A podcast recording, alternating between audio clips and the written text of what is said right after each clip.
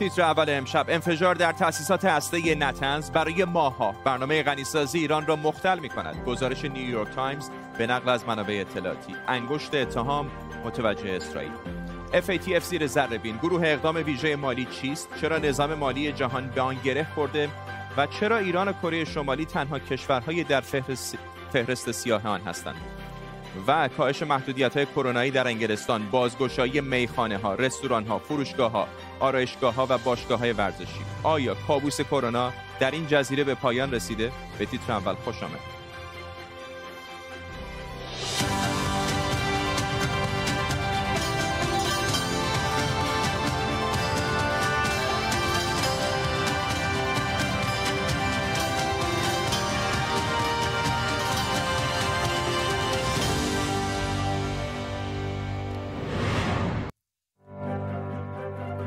سلام و وقت بخیر. یک روز بعد از انفجار در تاسیسات هسته‌ای نطنز حالا جزئیات بیشتری منتشر شده. وزارت خارجه ایران گفته این حادثه می‌تونست به فاجعه منجر بشه. نیویورک تایمز به نقل از دو منبع اطلاعاتی گفته این خرابکاری امکان غنی‌سازی اورانیوم در این سایت رو تا ماه‌ها عقب انداخته. ایران میگه اسرائیل پشت این حادثه است. در طول برنامه به کمک تیمی از زبده ترین کارشناسان خبرنگاران این خبر و خبرهای دیگر رو دنبال می‌کنیم. پیش از همه بریم سراغ اشکان صفایی. همکارم در اورشلیم اشکان هم ایران هم بعضی از منابع غربی که با روزنامه ها حرف زدن همه انگشت اتهام رو متوجه اسرائیل می‌دونن. مقامات اسرائیلی چه میگن؟ در اونجا داره چه میگذره.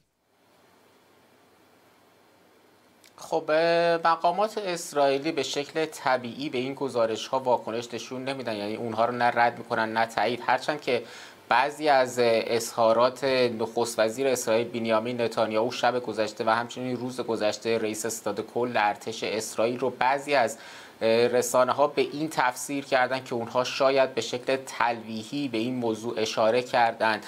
اما در مورد گزارش ها خب رسانه های اسرائیل هم همون گزارش ها رو مشابه همون چیزی که در نیویورک تایمز بوده رو منتشر کردن. کانال 11 تلویزیون اسرائیل در یک گزارشی از قول منابع امنیتی در اسرائیل گفت که این کار احتمالا اسرائیل بوده و گفت که این بسیار بزرگتر از اون چیزی بوده که ایران میگه و همچنین اینکه در واقع همزمانی اون هم با اینکه ایران کار سانتریفیوژ های جدید رو اعلام کرد تصادفی نیست. کانال 13 گفته شاید انفجار با کارگزاری مواد منفجره بوده و نهایتا اینکه وزیر دفاع اسرائیل از این موضوع که این اخبار درس پیدا کرده به شدت انتقاد کرده و گفته که یک تیمی رو برای تحقیق تشکیل خواهد داد. ممنونم از تو اشکان. صفای خبرنگار ما در اورشلیم. در همین رابطه جروزلم پست گفته که عملیات نتنز مدتها قبل از مذاکرات وین برنامه ریزی شده بود و بسیار سنگین تر از اون چیزی که حکومت ایران میگه. مصاحبه داشتیم با لاهاف هارکوف خبرنگار ارشد جروزلم پست در تلاویو که معتقد اسرائیل از هر اقدامی که برنامه هسته‌ای و دستیابی جمهوری اسلامی به ساخت سلاح هسته‌ای رو متوقف کنه استقبال می‌کنه. گزارش های گسترده در رسانه های اسرائیل و کشورهای غربی منتشر شده مبنی بر اینکه موساد در واقع پشت این حمله بوده. به نظر میاد حادثه نتنز با الگوی حملات سایبری موساد همخونی داره. رژیم ایران اول گفت این حادثه تنها قطعی برق و اتفاق کوچیکیه اما طبق برآورد منابع خبری من این حادثه برنامه های اونها رو حدود نه ماه عقب میندازه. این علاوه بر تاخیر به وجود اومده در اثر حملات تابستان گذشته. است از نظر اسرائیل هر چیزی که برنامه هسته ایران رو به عقب برونه یه اتفاق مثبته. چون برنامه هسته ایران تهدیدی برای اسرائیل و همه دنیاست. ایران نشون داده که به تهدیداش عمل می‌کنه و در سراسر منطقه رفتار تهاجمی داشته. از نظر اسرائیل برجام کافی نیست و برنامه هسته رو فقط ده سال دیگه به تاخیر میندازه. برجام قابلیت های هسته ایران رو در همین سطحی که الان هست باقی می‌ذاره. بنابراین به معنی توقف موقت برنامه هسته ایران و به حرکت درآوردن دوباره اون در سال 2030 است. این کافی نیست چون ایران خیلی به ساخت سلاح هسته نزدیک شده و در سال 2030 با انقضای برجام می‌تونه بدون مقاومت این کار رو انجام بده. اسرائیل داره از کانالهای دیپلماتیک و رابطش با آمریکا استفاده می‌کنه تا از موضع خودش دفاع کنه و در آن واحد وقتی لازم باشه برای دفاع از خودش اقدام می‌کنه. اگر برجام احیا بشه اسرائیل هوشیار خواهد بود و هر کاری لازم باشه برای دفاع از خودش انجام میده. ایرانیا از پولی که بعد از برجام به دست آوردن برای نیابتی هاشون هزینه کردن. بعضیاشون سعی کردن به اسرائیل حمله کنن و بعضی ها هم اقدام به جمع کردن سلاح در مرزهای اسرائیل کردن. اسرائیل هم برای متوقف کردن. اونا درنگ نکرده و سعی می‌کنه از ایجاد پایگاه برای نیابتی های ایران در کنار مرزهای خودش پیشگیری کنه. اگر اونا به برجام برگردن، اسرائیل هم همون مسیر رو ادامه خواهد داد. در همین رابطه یک مقام آمریکایی در مصاحبه با واشنگتن پست گفته آمریکا هیچ نقشی در حادثه نتنز نداره. نیویورک تایمز هم به نقل از دو مقام اطلاعاتی گفته ایران برای غنی‌سازی دوباره در نطنز به دست کم نه ماه وقت نیاز داره و توانش در مذاکرات وین به شکل معناداری در خطر قرار گرفته. از طرف دیگه سعید خطیب‌زاده سخنگوی وزارت امور خارجه ایران در حالی از انتقام ایران در زمان و مکان خودش گفته که ظریف وزیر خارجه گفته با پیشرفت‌های بیشتر هسته‌ای به این کار اسرائیل پاسخ میدیم. سمیرا قرایی همکارم از واشنگتن با ما سمیرا نیویورک تایمز با بعضی از مقامات اطلاعاتی امنیتی صحبت کرده. بخشی از اون رو گفتیم جزئیات بیشترش رو از تو بشنویم. فردا در گزارش نیویورک تایمز که به نقل از دو مقام آگاه اطلاعاتی هست دو نکته مهم فاش شده. اول اینکه انفجاری که رخ داده در واقع خرابکاری که ایران نامش رو می‌گذاره بر پیرو یک انفجار بزرگ بوده که کل سیستم برق داخلی مجتمع غنیسازی احمدی روشن رو تحت تاثیر قرار داده و از کار انداخته. و نکته دیگر این هست که این اتفاق روند غنیسازی ایران رو احتمالا برای نه ماه به تاخیر خواهد انداخت و با مشکلات و اختلالاتی روبرو خواهد کرد. این مشخصا این صحبت و این گفته مقام های اطلاعاتی که ناشناس موندند واکنش علی اکبر صالحی رو به همراه داشته. او گفته که شما اشاره می‌کنید که نه ماه به تعویق خواهد افتاد. اما ما به شما میگیم که تنها در چند روز آینده مجددا فعالیت های ایران از سر گرفته خواهد شد. نکته دیگر در واقع جزئیات دیگری که میشه در این رابطه متوجه شد در صحبت های آقای ذوالنور هست از مجلس. گفته است که بخشی که مورد حمله قرار گرفته روی سانتریفیوژ های IR یک تاثیر خواهد گذاشت و ما میریم به سمت سانتریفیوژ های پیشرفته IR 6 و اینها رو با اون جایگزین خواهیم کرد و با توان بیشتری جواب اسرائیل رو خواهیم داد. ممنونم از تو سمیرا قرای خبرنگار ما در واشنگتن دی سی. موضوع رو از جنبه های فنی هم بررسی کنیم. مهران براتی کارشناس روابط بین الملل از برلین به ما اضافه شده. آقای براتی جزئیات فنی چندانی منتشر نشده. حتی عکسای ماهواره هم که امروز از تاسیسات هسته نتنز منتشر شده دست کم روی 100 چیزی رو نشون نمیده. بنابراین هر اتفاقی افتاده زیر زمین هست و ما اطلاعاتمون محدود هست به همون هایی که مقامات جمهوری اسلامی میگن. اما بر اساس همین چیزهایی که تا حالا شنیدیم به نظر شما از نظر فنی ایران چقدر عقب افتاده؟ خب این حمله احتمالا شبیه اون حمله استاگنکس حمله اول سایبری به نتنز بوده که برای اون ده نفر شش ماه کار کرده بودن با پنجاه میلیون دلار هزینه. برای رسیدن به هدف اصلی در نتنز در حقیقت بایستی که حفره امنیتی ناشناخته شناسایی بشن. این یه قسمت مسئله است. قسمت مهمتر مسئله این است که تمامی کدهای دیدبانی و هدایت اجزای سیستمی که به یک کامپیوتر مرکزی وصل هستن اون کدها شناخته بشن. این کدها رو نمیشه از راه دور شناخت. برای این احتیاج به یک متخصصی هست که درونه بنابراین باید حد زدش که این کدها یا از اون فرد خریده شده یا دزدیده شده. بدون دسترسی به این کدها انفجار به این بزرگی یا اون چی که راجع بهش تا به حال گفته میشه ممکن نمی‌شد و فکر می‌کنم الان اسرائیل به برنامه فراتر از اون حمله سایبری ساکسنکس دسترسی پیدا کرده و در آینده هم فکر می‌کنم از این استفاده خواهد کرد. حال جمهوری اسلامی باید ببینه کفرهای امنیتیش رو اصلا می‌تونه در نتنز ببنده یا نه تا به حال که ممکن نبوده. ممنونم از شما. مهران براتی کارشناس مسائل بین از برلین با ما.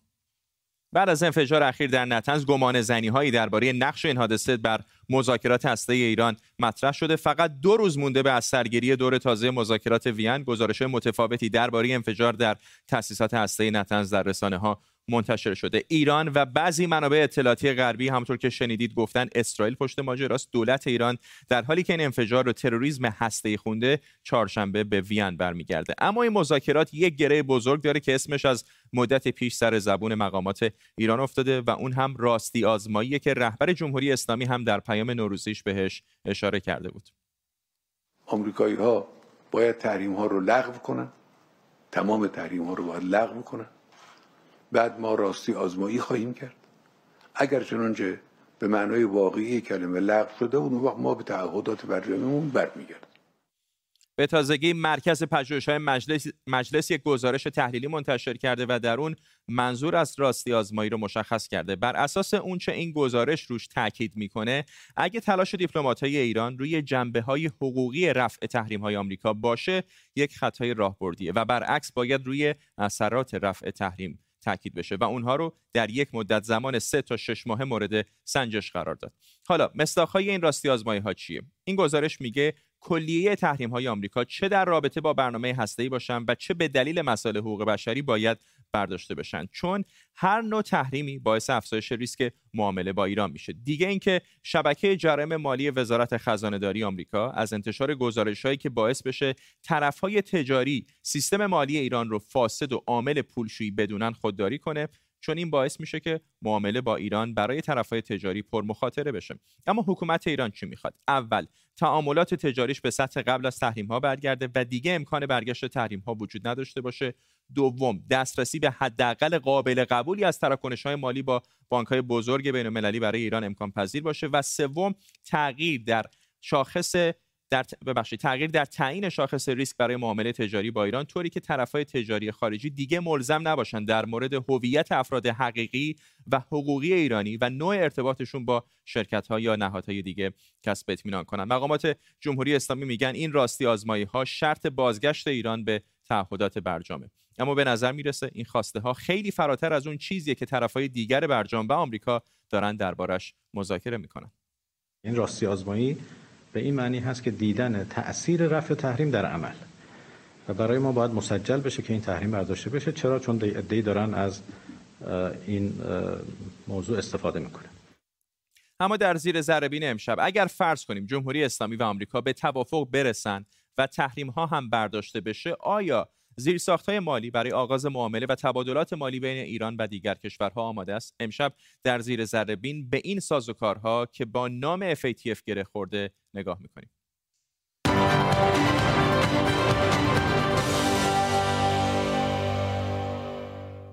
بحث FATF همه جا هست. از نشست دولت بانک مرکزی مجمع تشخیص مسئلت نظام و بیت خامنه ای بگیرید. تا کلاب هاست و سریال گاندو دعوا سر چی اما؟ دعوا در واقع بیشتر سر دو توصیه FATF به ایرانه که به CFD و پالرمو مربوط میشن. حالا این دوتا چی هستن؟ قبل از اون خیلی کوتاه خود FATF رو بررسی کنیم. FATF یا گروه اقدام ویژه مالی به ابتکار هفت کشور صنعتی یا همون گروه G7 سال 1989 که میشه سال 1368 شمسی تشکیل شد. یعنی یک سازمان بین دولتی. هدف اولیش مبارزه با پولشویی بود و بعد از سال 2001 مبارزه با تأمین مالی تروریسم هم به اهدافشون اضافه شد. FATF چهل به اضافه نه توصیه در مورد مبارزه با پولشویی و مبارزه با تامین مالی تروریسم داره که از کشورها می‌خواد بهشون عمل کنه با در نظر گرفتن عضوهای اصلی و وابسته FATF در مجموع 205 کشور قلمرو و نهاد به شکلی زیر چتر یا در همکاری با این سازمان هستند. این سازمان نزدیک به سی عضو ناظر هم داره. به عنوان مثال اینترپل یا همون پلیس بین الملل عضو ناظر سازمان FATF FATF یه معاهده استعماری دستورات و توصیه‌هاش استعماریه ایران هم نمی‌خواد زیر باری همچین فشاری بره. چرا؟ چون غربیا چیزی رو که نشون گرفتن سفره مردم ماست. امنیت مردم ماست. دقیقا. جالب بود آقا. ممنون. حالا CFD و پالرمو چه هستند اول بریم سراغ CFD CFD یعنی مبارزه با تامین مالی تروریسم و به قطعنامه 1373 شورای امنیت سازمان ملل اشاره داره که بعد از حملات 11 سپتامبر در همین سازمان تصویب شد. اما بعدتر قطعنامه های دیگری در جهت تقویت این قطعنامه هم منتشر شد. اما چه میگه؟ سرفصلاش اینان. یک جلوگیری و منکوب تامین مالی تروریسم دو جلوگیری از هر گونه حمایت از افراد یا سازمانهایی که به های تروریستی مشغولند و سه یافتن راهی عملی برای تبادل سریع اطلاعات در مورد شبکه های تروریستی. کنوانسیون پالرمو چیه؟ کنوانسیون سازمان ملل متحد علیه جرایم سازمان یافته فراملی. اینکه چرا بهش پالرمو میگن هم به خاطر اینه که امضای اولیه بعد از تصویب در پالرموی ایتالیا انجام شد. سرفصلاش اینان. مبارزه با قاچاق انسان مبارزه با قاچاق مهمات و اسلحه و مبارزه با پولشویی. حالا FATF از ایران چی می‌خواد؟ اول بگم که این سازمان هر سال گزارش های منتشر می‌کنه و فهرست کشورهایی رو که با این سازمان و سازمان های مشابه همکاری نمی‌کنن اعلام می‌کنه. یه لیست سیاه داره یه لیست خاکستری. فقط دو تا کشور توی لیست سیاه FATF هستن. کدوم ها درست زدید. ایران و کره شمالی حالا تو لیست سیاه بودن یعنی چی؟ یعنی کشورهای پرخطری که مقررات مالی نگران کننده دارن و احتمال اینکه پولشویی تأمین مالی تروریسم و تأمین مالی برای سلاحهای اتمی یا بیولوژیک توی این کشورها و یا از طریقشون اتفاق بیفته هست و در موردش اقدام موثری هم نکردن. برگردیم سر سوال خودمون. FATF از ایران چی می‌خواد؟ همه کشورها ملحق شدن. همه راست و چپ شرق و غرب. همه رفتن. اگر بد هست چطور همه رفتن؟ تمام اروپا رفته تو این. همه شرق رفته چین رفته روسیه رفته ترکیه رفته. همه همسایگان ما. اگه چیز بدی بچه همه رفتن. اسفند سال 98 FATF بیانیه صادر کرد و به طور خلاصه از ایران خواست قانون عدم تأمین مالی های تروریستی یا همون CFT و های مربوط به پالرمو رو تصویب و اجرا کنه. از های تروریستی جرم انگاری کنه و استثنا هم قائل نشه. دارایی های سازمان های تروریستی شناسایی و توقیف بشن تبادلات مالی رو ردگیری کنه و تراکنش های مشکوک رو گزارش کنه و بالاخره بگه سیاست های مسئولان حکومت برای مقابله با انتقال پول غیر مجاز چیه. در حال حاضر بررسی موارد مربوط به اجرای خواسته های FATF در مجمع تشخیص مصلحت نظام گیر کرده و حتی اگر تحریم های آمریکا برچیده بشه چون ایران در لیست سیاه FATF قرار داره فعالیت های بانکی ایران با دنیا بسیار دشوار خواهد بود. و بعدم یه عده افتخار می‌کنن میگن ما این ور سال تصویب نکردیم اون ور سال تصویب می‌کنیم. اون ور سال افتخار می‌کنن میگن دولت این دولت تصویب نکردیم. و خب چرا نکردیم؟ اجرای خواستای FATF در ایران مخالفان و موافقانی جدی داره و همین هم هست که مجمع تشخیص هنوز نتونسته تشخیص بده که تاییدش کنه یا نه. تصویب و اجرای خواستای FATF تازه اول راهه. و بیرون اومدن ایران از لیست سیاه رفتن به لیست خاکستری و بالاخره ورودش به فهرست کشورهای معمولی ممکنه سالها زمان ببره.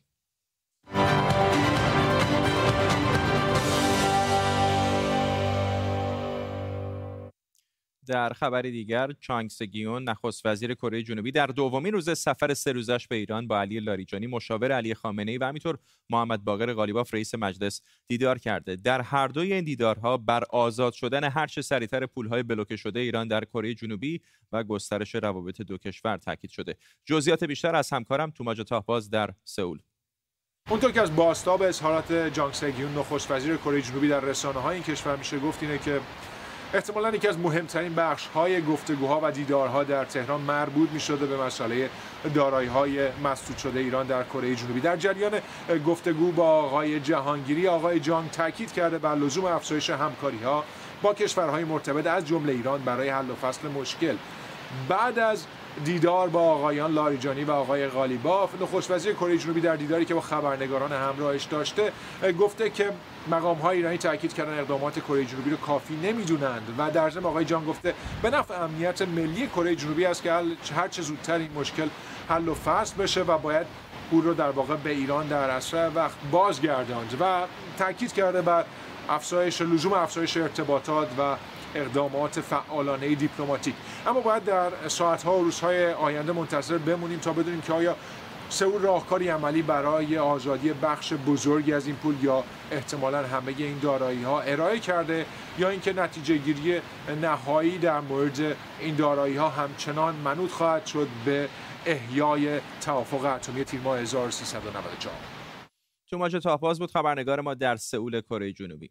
در فرانسه شعارنویسی علیه مسلمانان روی دیوار نمازخانه یک مرکز فرهنگی مسلمان ها در شهر رن اون هم در آستانه ماه رمضان واکنش های زیادی رو داشته. وزیر کشور فرانسه نوشتن شعارهای اسلام حراسانه رو محکوم کرده و گفته حمله به مسلمانان حمله به جمهوریت نیلوفر پور ابراهیم از پاریس همراه ماست. نیلوفر چه جزئیات بیشتری می‌دونیم؟ چه اتفاقی افتاده در این مرکز؟ بله روز گذشته صبح ساعت شش وقتی که مسلمانان شهر غن به این مرکز مرکز ابن سینا رفتن برای نماز صبح مواجه شدن با نوشته هایی روی دیوارهای این مرکز نوشته های ضد مسلمان ها که در واقع اونها رو ناراحت کرده. خیلی سریع البته مسلمانان این مرکز جمع شدن اون رو پاک کردن. ولی با توجه به اینکه توی روزهای گذشته موارد مشابه دیگه هم بوده وزیر کشور فرانسه تصمیم گرفته که به این منطقه بره و این حمله رو محکوم کنه. روز قبل از اون در نانت در یک مسجد رو سوزانده بودن و قبل از اون هم در شهر مانس یک شخص با ایده های نئونازی رو به دلیل تهدیدی که کرده بوده برای حمله به یک مرکز مسلمانان دستگیر کرده بودن. این حملات می‌بینیم که داره زیاد میشه و دو روز قبل از فردا در واقع در فرانسه ماه رمضان آغاز میشه. بنابراین فرانسه تصمیم گرفته که نشون بده که نمیپذیره این حملات رو در و در مقابلش ایستادگی می‌کنه. از راست افراطی تا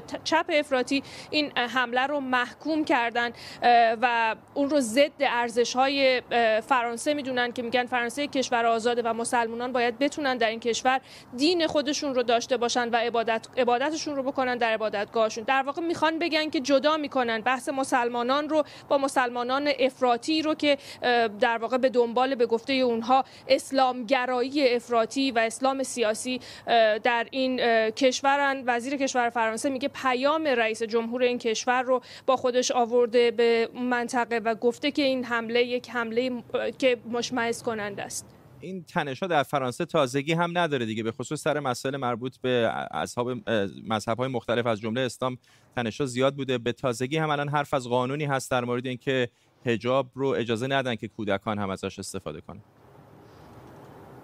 بله دقیقا. در فرانسه استفاده از نشانه ها یا سمبل های مذهبی در مدارس دولتی یا مکان های دولتی این کشور ممنوعه. مثلا در مدارس دولتی دختران نمی‌تونن هجاب داشته باشن. حالا می‌خوان به کل ممنوع بکنن این هجاب رو. حتی در مثلا گردش های علمی که بچه ها بیرون از مدرسه دارن یا اگر مادران مسلمانشون که هجاب دارن می‌خوان اونها رو همراهی بکنن. این موضوع خیلی بحث زیادی پیرامونشه و گروه های مختلفی اون رو محکوم کردن. در سنای فرانسه تصویب شده ولی همچنان مجلس ملی فرانسه دوباره باید نظرش رو بده و حتی میگن برخی سازمان ها و برخی از اعضای دولت هم با این قانون مخالفن. بنابراین به صورت کامل نهایی نشده هنوز. ممنونم از تو نیلوفر پور ابراهیم خبرنگار ما در پاریس.